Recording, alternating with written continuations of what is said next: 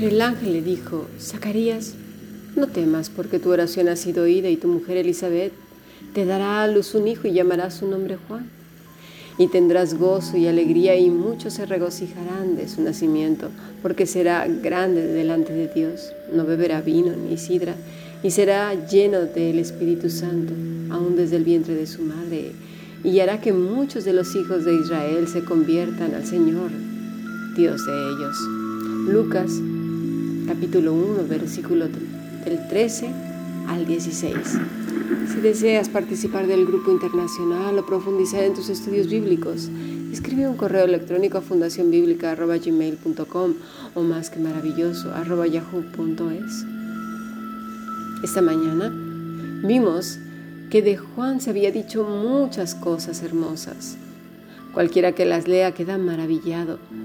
Pero la vida de Juan no se caracterizó precisamente por la comodidad, el lujo, la buena fama y, belleza y todas esas cosas que el mundo nos enseña. Incluso, ya lo hemos visto, muchas falsas religiones cristianas. Por el contrario, vivía en el Qumran, vestía con pelo de camello y, y su aspecto no era precisamente el de Christopher Reeve. Bueno, eso ya quedó muy atrás, ¿verdad? Ahora podremos decir un montón de hombres guapos y apuestos. Pero no, no, no, no era el caso de, Juan el Bautista, definitivamente. Asumimos también que él lo sabía y que tenía que ceñirse a la profecía por obligatoriedad. Ni siquiera chistamos en, en afirmarlo como si mm, lo habrá pensado. No, no, no, no, sino simplemente asumimos como si tuviera que hacerlo, porque así era y porque así estaba escrito. No, no, no es algo que nos cuestionemos. El asunto aquí es cuando se trata de lo que se dice que tú y yo como iglesia debemos hacer y que también está escrito de ti y de mí. ¿Sí? Porque con eso de que el asunto nos ha deconstruido podemos también acomodarnos, ¿no? Ay, como estoy deshecho, pues mira, así son las cosas y ya está.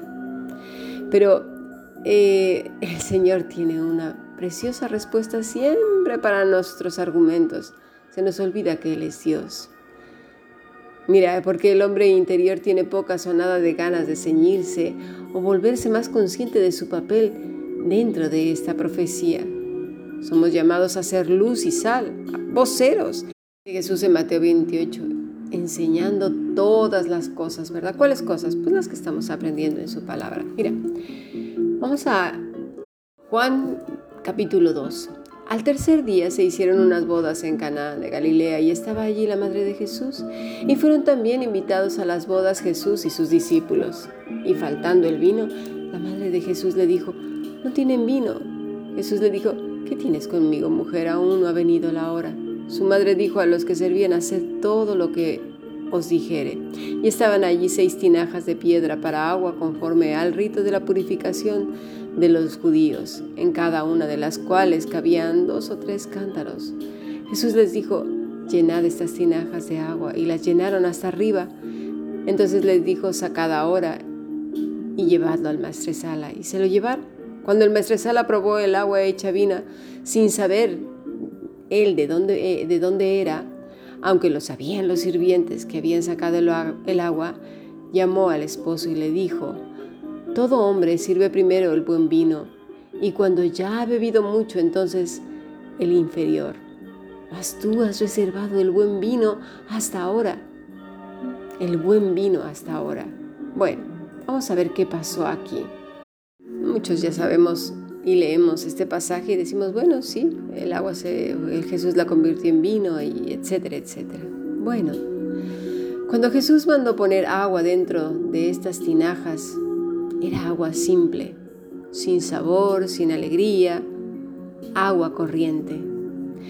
Pero cuando Jesús la convierte en vino, le da sustancia, la convierte en la mejor bebida.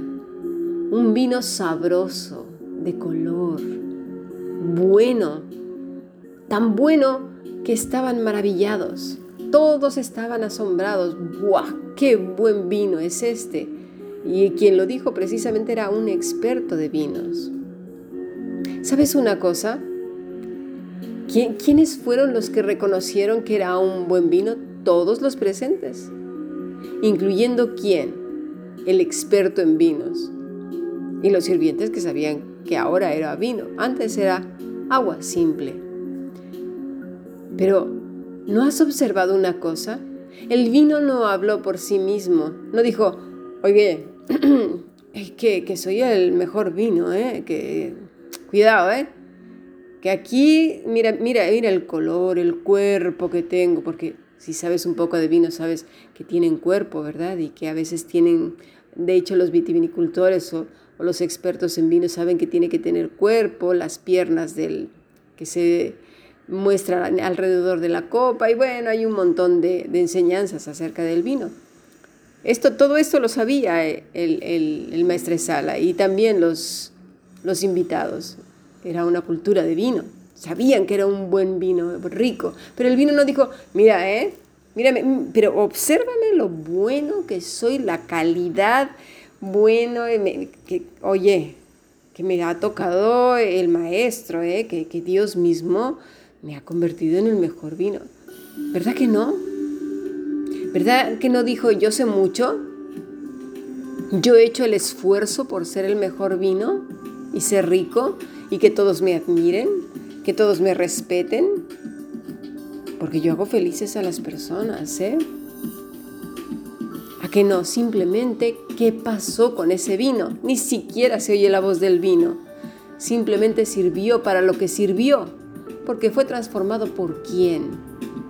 Por el Todopoderoso. El problema del hombre actual es que la transformación del maestro nos parece poco o nada. Ese es el problema. Ese es el problema del religioso, del fariseo, del legalista e incluso del incrédulo. No se cree que haya sido transformado. Tiene poca credibilidad y se aferra a seguir siendo agua simple y corriente que no sirve para nada a veces, ni siquiera para apagar la sed. O nos vamos también al otro extremo, ¿no? Toma, tócame, Señor, por favor, tócame y hazme vino, no, hazme champán, la mejor del mundo. Sí, quiero ser espumeante, burbujeante, que la gente se embriague conmigo cuando esté a mi lado. ¿Verdad? Nos encanta la apariencia. Pretendemos ser champán siendo agua simple. Pretendemos ser otras cosas cuando seguimos siendo agua simple y corriente que no sirve para nada, ni siquiera insípida. Y lo peor del caso es que muchas veces esa agua es venenosa, es agua mala, que pretende ser champán, que pretende ser el mejor de los vinos, engañosa, mentirosa. ¿Verdad que el vino no habló? ¿Verdad que no? sirvió para lo que tenía que servir, porque fue tocado por el Maestro.